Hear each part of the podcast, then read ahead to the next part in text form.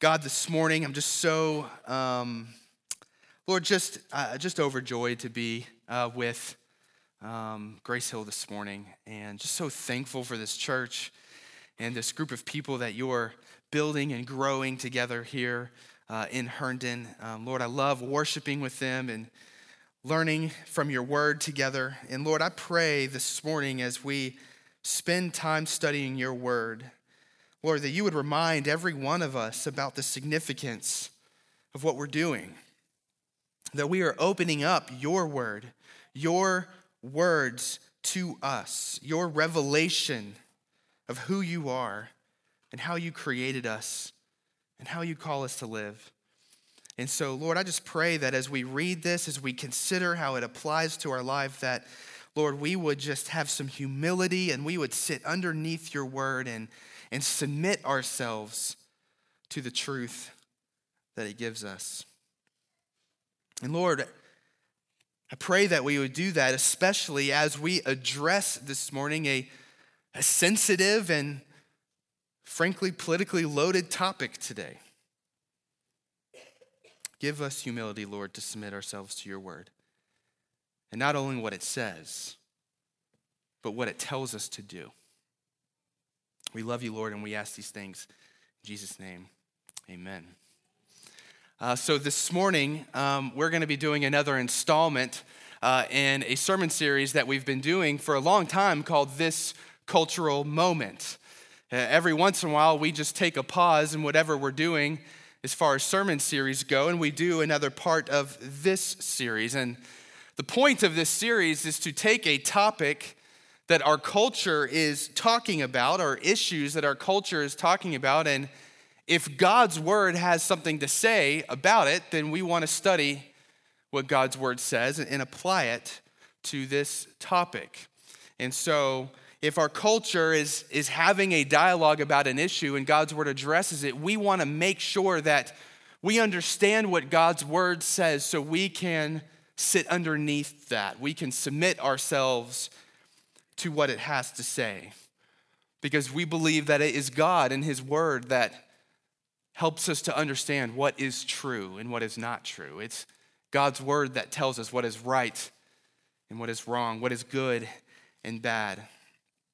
And so this Tuesday, two days from now, it's going to be January 22nd, and that means that it will be the 46th anniversary of the landmark Supreme Court decision Roe versus Wade that guaranteed under federal law the right to abortion in our country. Obviously, the topic of abortion is one that our culture has been yelling at each other for for decades, and this fight in our culture has only gotten more intense and ugly and, quite frankly, unproductive through the years. And I believe this is a topic that certainly falls into that category of something that our culture is wrestling with and that God's word addresses. God's word has something to say about it. In fact, God's word is crystal clear about this topic. And as not only is God's word clear about the morality of the, the practice of abortion, it's also clear on the role that the church is called to play in a world where abortion exists. And that's really what I want to discuss this morning is what is our role? And so this morning my goal is to be the messenger that communicates the word of God. I'm not interested in partisan platforms or talking points. Most of you know me, I really have no allegiances. I don't have any allegiance to a politician or a party. I'm not interested in what cable news says or even pop culture. I'm interested in what God's word has to say to us this morning and how that might change the way that we live. So, to start, here's what I want to do I, I want to take the topic of abortion and let's just set it on shelf over here for just a second.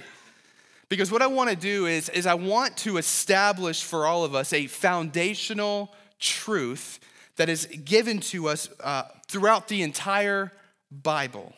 And, so we need to understand this truth. We need to make sure we're all understanding what the Bible is trying to say. And then once we do that, once we establish that truth and we're all on the same page, then let's, let's go back over to our shelf. Let's grab this topic of abortion and say, okay, what does this truth say about this thing that we call abortion. So we're going to do that first. So, so here's the truth that I want us to have, a foundational truth that we need to start with, and that's this God has designed us as our creator. So He created our minds and our hearts. God has designed us, He's programmed us with the instinct that human life is precious and sacred. Right? Uh, so think about it this way if you were walking along the side of the road and you saw a guy sitting on a bench stomping on ants, you wouldn't think anything of it probably. You'd probably just walk by. Now, let's say you're walking by the side of the road and you saw a guy stomping on a puppy. Now, that would be disturbing. You, maybe you would yell at him, maybe you'd call the police to get him to stop. But if you guy saw a guy stomping on a child, you would put yourself in harm's way to stop him, right? You would act because instinctually you value human life more than any other kind of life. You would act to stop what was going on because this is how God has designed us. He has put this idea that human life is valuable and sacred and worth defending inside of us. And, and God's word says this um, in Genesis chapter 9, verses 5 to 7. I want you to see this. God is talking to Noah, you know, from Noah's ark, and he's explaining to Noah the value of human life. Look, look at what he says in Genesis chapter 9, verses 5 to 7. This is God speaking. God says, I will require a penalty for your lifeblood, so for your life. I will require it from any animal and from any human. If someone murders a fellow human, I will require that person's life. Whoever sheds human blood, by humans his blood will be shed. For God made humans in his image. But you, so Noah, you, be fruitful and multiply, create life, reproduce, spread out over the earth, and multiply on it. So, God's command to Noah after the flood is to be fruitful and multiply, create life, reproduce. And God values human life so much that he attaches a predetermined judgment when it comes to taking a human life in our own hands. God has told us to reproduce life, and he's warned us against taking life. And so, the reason that God values human life so much that we see here in Genesis 9.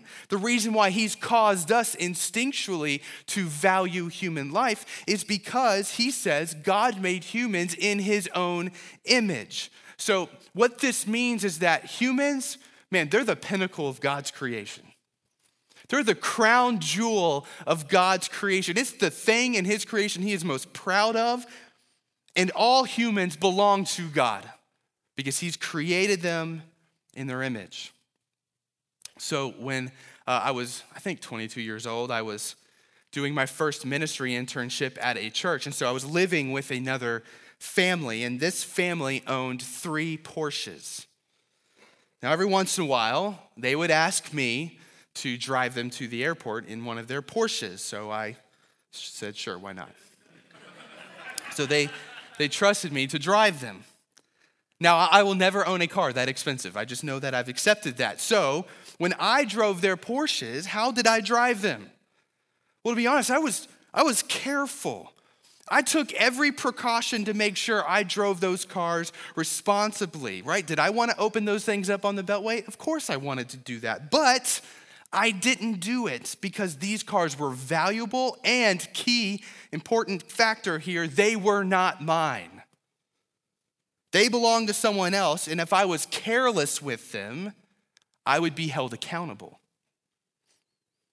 In the same way, all human life belongs to God, and God has assigned to each human life insurmountable worth and value. And He has said here in Genesis 9 that if we are careless with human life, then He, the one whom all of humanity belongs to, will hold us accountable.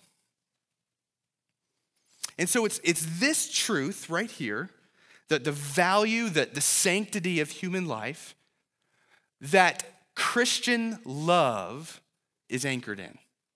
I want to talk to us for a second about Christian love. As Christians and followers of Jesus, we are called to love our neighbor.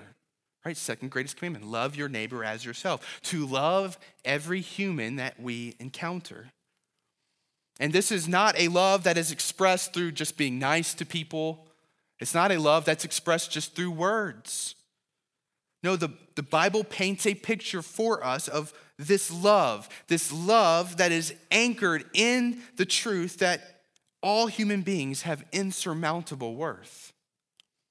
Right? So, this is how Jesus explains Christian love to us. I want you to see this in John chapter 15, verses 12 to 13.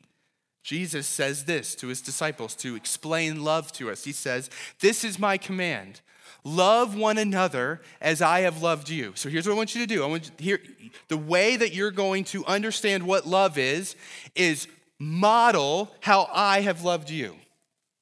Verse 13 How does Jesus love us? No one has greater love than this to lay down his life for his friends.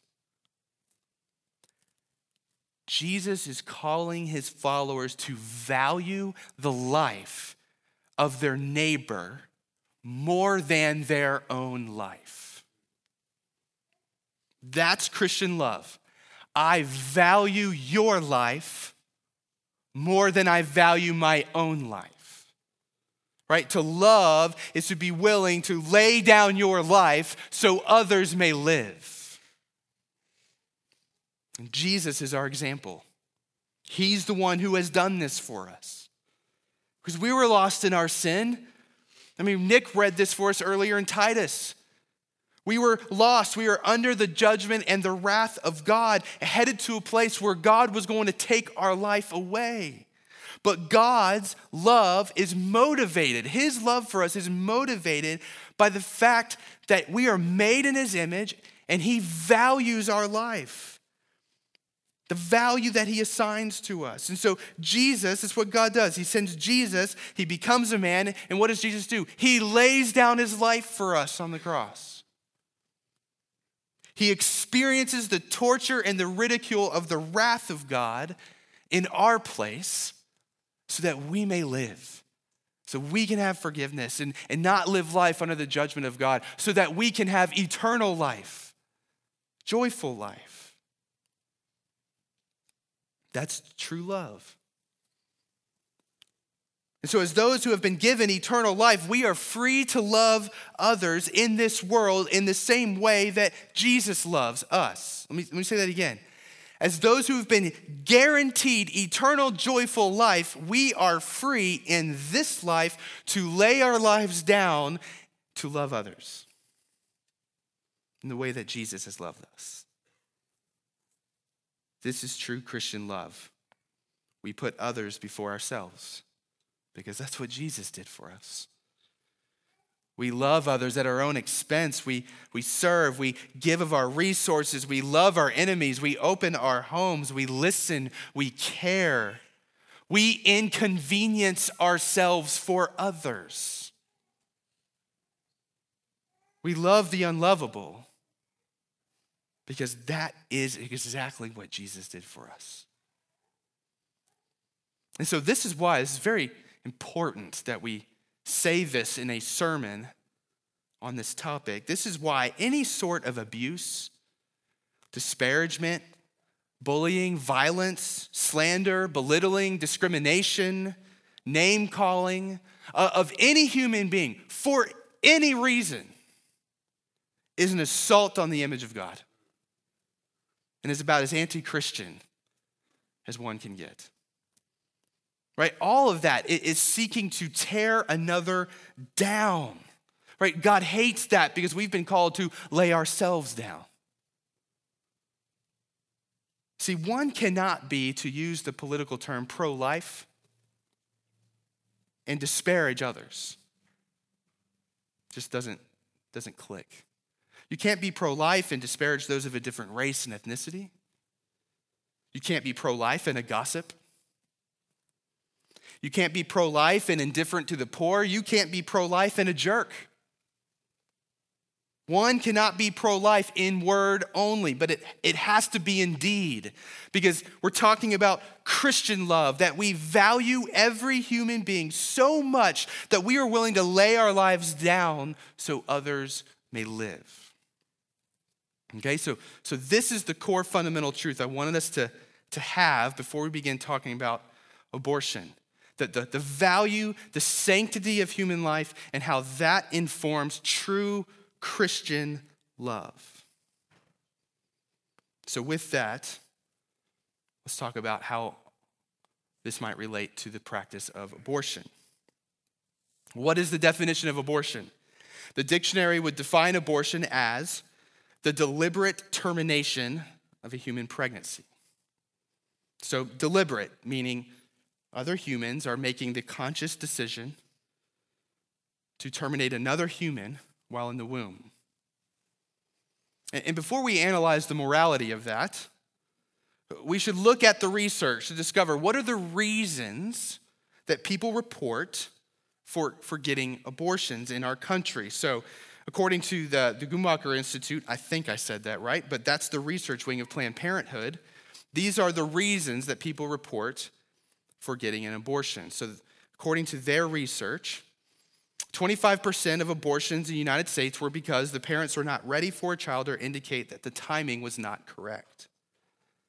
So let's just put this in perspective. There have been about 61 million abortions since Planned Parent I'm sorry, since Roe v. Wade was decided. So take the amount of Jews killed in the Holocaust and 10x that. That means 15.25 million children have been aborted because the parents were not ready for a child. 23% of abortions in the United States were because the parents were not financially ready. So, 14 million or so children aborted due to financial reasons. 19% of abortions in the United States were because the parents were already finished raising children. So that's 11.5 million children not with us because the parents were done or they indicated that they were finished child rearing. 8% because the mom was not ready to be a single mom, 7% because the mom felt too young, 4% because it would interfere with educational or life plans. Another 7% due to health concerns to mom and or child less than 0.5% due to rape and incest. That number probably would be higher because we know that rape is a vastly underreported crime. Uh, the research indicates that the vast majority of abortions in our country are due to inconvenience and fear, not due to health or tragic circumstances like rape and incest.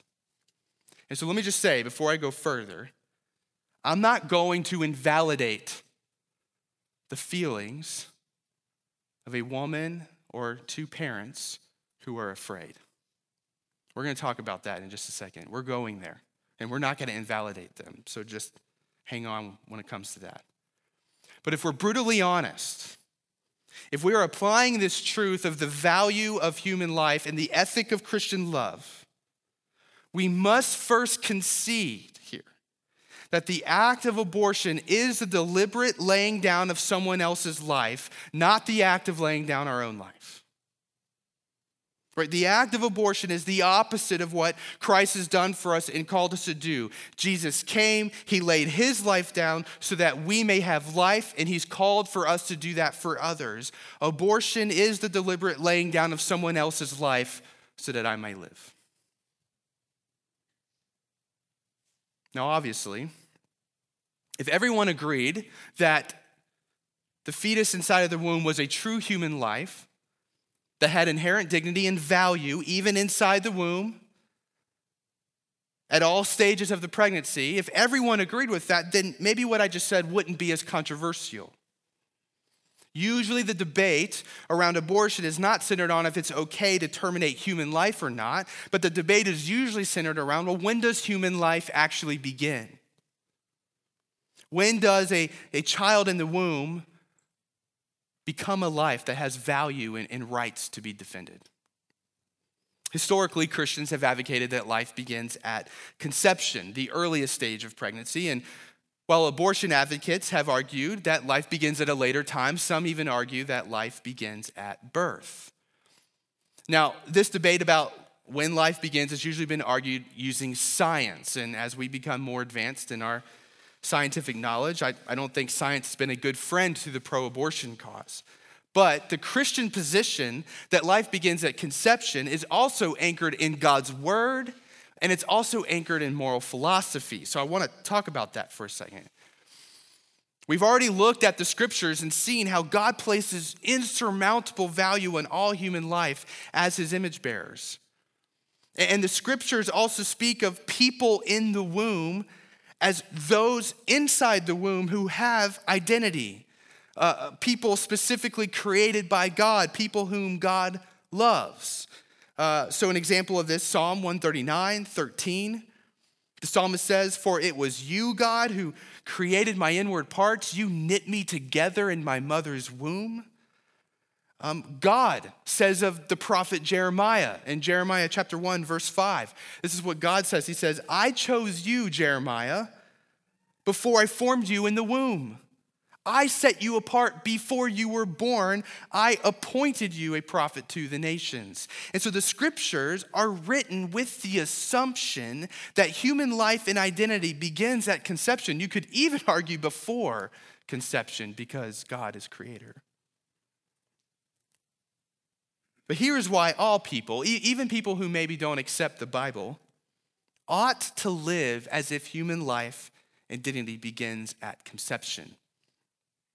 As we already said, everyone instinctually values human life more than anything else. We already established that. And if that is true, then we are morally obligated to act with extreme care and caution when it comes to human life. We call this the doctrine of carefulness. Let me explain this to you. So, if I'm uh, running an errand and I take my son with me, and so I put my son in his car seat and I take extra precaution to make sure he is in that car seat, he's properly strapped in, it's tight, that that car seat is properly installed in my vehicle. And I start driving, and although I'm driving carefully, I get in an accident and my son is killed. Accident was not my fault. Would I be held responsible for the death of my son? I technically endangered him by bringing him in the car with me. We, we know that there's always a risk of getting into a car accident. So, my, my son, if that were to happen, would have been alive if he didn't come with me in the car. But even though he came with me, I took extra precaution to make sure he was properly strapped in, driving carefully. And so, no, I would not be held responsible for his death because I was careful with his life. Now, let's say that one day I decided to leave a loaded gun on my coffee table where my son could reach it. And he went and grabbed it and fired it, and he was killed. Now, would I be held responsible for that? I have no desire to harm my son. I, am devastated at his dad that this happened. I love my son. There's no murderous intent inside of me. But yes, I would and should be prosecuted for that and put in jail and have a consequence because I was careless with my son's life. Even though I had no intent of harming him, I was careless by leaving a gun in a place where he could reach it. The doctrine of carefulness says that we value human life so much, we must take every precaution to ensure we don't take human life away. We must err on the side of life beginning at conception because any other estimate as to when life begins is just that it's an estimate, it's a guess, and therefore it's careless. So, yes, abortion is the deliberate laying down of the life of another human being so that I may live. And Jesus has called us to the opposite to lay down our own lives so that others may live. And this is why we as Christians must oppose and fight the practice of abortion in our country. But before we move forward, I would like to mention that I know there are women in this room who have had an abortion. I know it. And I'm, I'm not sure there's a day that goes by that you don't feel just guilt and shame and horror. But you need to be reminded this morning, and every day, you need to be reminded every day that Jesus loves you, not just in word, it's not just something you read in your Bible, but in deed. That he came and laid his life down for you. So that the judgment that we read in Genesis 9 would not come to you. He laid down his life so you could be forgiven for that day. There is grace and mercy for you. And the last thing that I want as we address this topic is for you to feel that you have to hide that part of your story out of fear of being judged. Yes, this is a sin that does need to be repented of, but it's also something you need to be healed of as well. And so I just wanted you to know that if, if because we're addressing this topic today and it is hard, if you need someone to pray with, to talk to, to process this with, then uh, Dan and Esperanza LeMay, they have volunteered to, to stand up here uh, afterwards if you'd like to talk with them, or if you'd like to slip with them back to our prayer room to spend some time with them, uh, they're available to you. We're always available to you, any of us, if you need to process through this. I need to make that clear. But I'd like to spend the remainder of our time this morning talking about the role that we as a church can play in fighting the practice of abortion. And to do that, I think we need to be honest about something. I fear that the pro life movement has become more about political power and victory and less about valuing and protecting life. I'm going to be honest. And maybe our pro life efforts need to be taken beyond marches and voting and allegiance to one party. And we need to begin applying the ethic of Christian love that we already talked about. We need to begin applying this ethic of Christian love to the way that we fight abortion. This is something I'm really passionate about. As Christians, we are called to fight abortion with the ethic of Christian love, meaning we lay our lives down to fight this. I want to be a part of a church filled with people who value each human life so much that everyone is willing to lay down their own lives so abortion isn't even an option.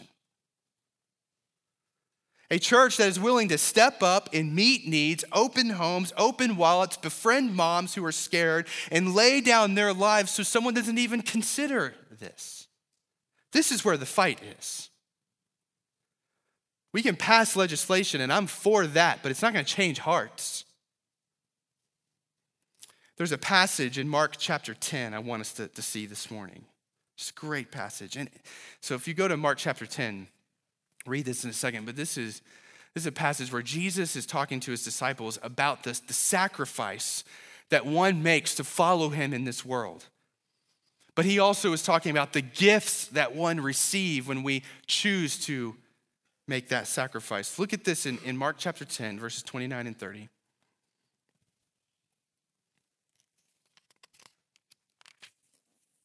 Jesus says this. Uh, he says, Truly I tell you, Jesus said, there is no one who has left house or brothers or sisters or mother or father or children or fields for my sake and for the sake of the gospel who will not receive a hundred times more now at this time, talking about today, houses, brothers and sisters, mothers and children, and fields with persecutions and eternal life in the age to come.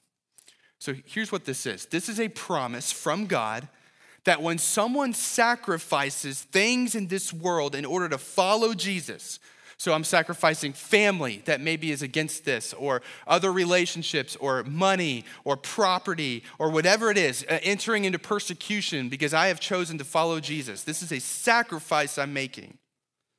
That that person is walking away from something they valued in the world, but they are walking into something, Jesus says, that is even more valuable a community of brothers and sisters in Christ who are there for them. Right? Jesus says, This is something you will receive now, and he is referring to the church. The church is to be the remedy, the balm to our wounds from the sacrifices that we make in this world to follow Jesus. Following Jesus is not easy in our world. And so the church comes in and, and and binds up our wounds when we do that. And Jesus says that this is a hundred times more the value of the things you're sacrificing in the world. So, so let's take this passage and let's apply this to someone who might sacrifice because they choose to keep a child. So, a single mom is pregnant. She has no money or job. The father is bailed. She fears that bringing this child into the world will just end up in more suffering for her and the child. She's scared. She doesn't want to abort this baby, but what other option does she have in her mind? There's no way she can properly afford to raise a child. What kind of life can she give this baby? But let's say someone from a church is convinced this scared pregnant mom that God wants her to keep this child. Now, if that is the only involvement this church had, that's it. Guilting this mom into having the baby but not seeking to meet any need, is that pro life? Is that soothing the wounds and the fears that this woman legitimately has? Maybe some say, well, she shouldn't have gotten pregnant in the first place. That was her fault. No, this is a child in the womb, an image bearer of God, a crown jewel of God's creation, and we are called to lay our lives down so this mom and child may live, regardless of mistakes, because we value life. And, church, let's not forget, we are all about redemption. And so Mark 10 compels us as a church not just to plead with this mom to have her baby. Yes, let's do that, but to enter into that fear, to meet needs, to help her raise that child, to lay down our lives so they may live. To be a hundred times the value of what she's walking away from. The church has been willing to fight abortion in this country, but has the church been willing to be the fulfillment of Mark 10? to be prepared to be the remedy to the wounds that come from the sacrifice of following Jesus. Grace Hill, I want us to fight abortion through true Christian love, laying down our lives to love and serve those who are considering aborting their child, to take their fears seriously, to be in the business of validating these women, not invalidating not invalidating them with religious guilt, validating their fears, entering in. I want us to value every human life and be a part of building a culture of life in this town. And so, to do that, I, I have four practical ways that every one of us can begin to lay down our lives to fight abortion and build a culture of life around here. Four, four practical ways. Here's the first one is we all need to be a, a good friend to our neighbors and those that we regularly encounter. I mean, it, it will be hard for us as a church to know how we can help meet needs in our community if we don't know the people outside of our church and position ourselves in such a way that they would let us know about the needs that are in the community and how we might be able to step in and, and help and serve and love. This happened to some good friends of, of Kim and I's. Uh, we had a couple who really good friends of ours. They don't live around here anymore. But one day, the, the wife, over, over, over a long period of time, she um, became really good friends with her hairdresser. And one day her hairdresser let her know that she had gotten pregnant and she was considering having an abortion. And through many conversations, our friends were, were pleading with her not to abort this child. And, and it came to a point where they formally offered to her to adopt that child into their house. So we will raise this child if you can't. Now, the woman declined, and I'm not really sure whatever happened in that situation, but this is an example of being a good friend to someone and how that positioned our friends to, to hear of this need and to love this person with true Christian love because they were willing to lay down their lives for that child. And so, are we positioned in our community to hear about needs and to meet these needs? Here's number two Consider becoming a foster parent, adoptive parent, or supporting a family who is. The foster care system in America is overloaded, and there are thousands of children waiting to have a home. This all feeds into a culture of abortion that we have in this country. This idea that if I have this child, what life are they going to have? It, it, might be better just to abort. And so, if the situation were flipped and we had more families and homes willing to bring in kids and we had kids waiting, then, then maybe parents opting for adoption rather than abortion might be more common. Listen, this, is, this statistic blows my mind. If one family out of every seven churches in America, so get that, one family out of every seven churches in America fostered a child, there's no more waiting children. This is something the church can solve. That's not exaggeration. And it, yeah, it, it does mean inconveniencing your life, it, it does mean laying down your life. But this is the essence of Christian love. My wife and I, we're, we're foster parents for Fairfax County. We've adopted through Fairfax County as well. It's, it's hard, but I promise you, we can tell you, you will never regret doing it. Never. And so my wife is going to be at a table in the lobby afterwards with information about foster care and adoption in Fairfax County. If you're interested in talking to her and getting a brochure, we'd love to give you more information. Here's number three practical way we can begin to love others. Consider sponsoring a child through Compassion International. If you want to do something to that's simple to provide profound impact to a child that's in poverty, Sponsor a child. This is a great way to begin to build a culture of life in your home. It's a great way to teach your kids to value life, to teach them to, hey, let's give up of some of the things that we have so that others may live. If you want to begin to create that, this is a really easy, simple step. Annie John, who's a part of our church, does work with compassion. She's going to be in the lobby at a table with information if you're interested in doing that. And here's number four donate or, or volunteer with Young Lives. Uh, Young Lives is an organization that we partner with at Grace Hill here in Herndon. Uh, they seek to minister to teen moms over at the high school.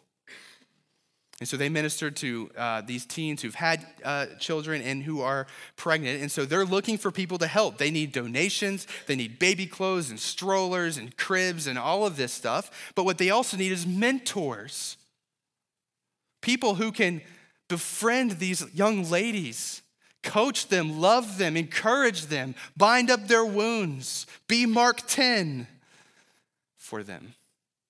Man, this is a this is a very practical way that we can begin to meet, meet the needs of young, vulnerable moms in our town and love them well. Laura Kane does work with Young Lives. She'll also be in the lobby at a table with information if you want to talk to her about getting involved. These are four good places to start. All of them require sacrifice, all of them require laying down our lives for others. But that is how we are called to make an impact in this world through loving people as Jesus loved people, by being the fulfilled promise of Mark 10. So, allow me to close uh, this morning with some words from Scott Sauls, one of my favorite authors, in his book Befriend. He says this Wouldn't it be great if communities existed where any mother, married or unmarried, felt welcomed and loved and knew that her needs and the needs of her child would be attended to. If the church everywhere does what the church is called to do, then there will be no poor or disregarded or demeaned in our midst.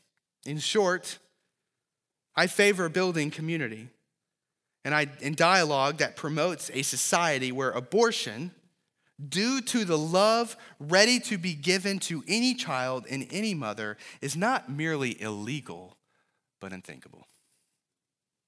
This is the way that God has called us to fight abortion in our town by loving this town with a true Christian love. Let me pray for us.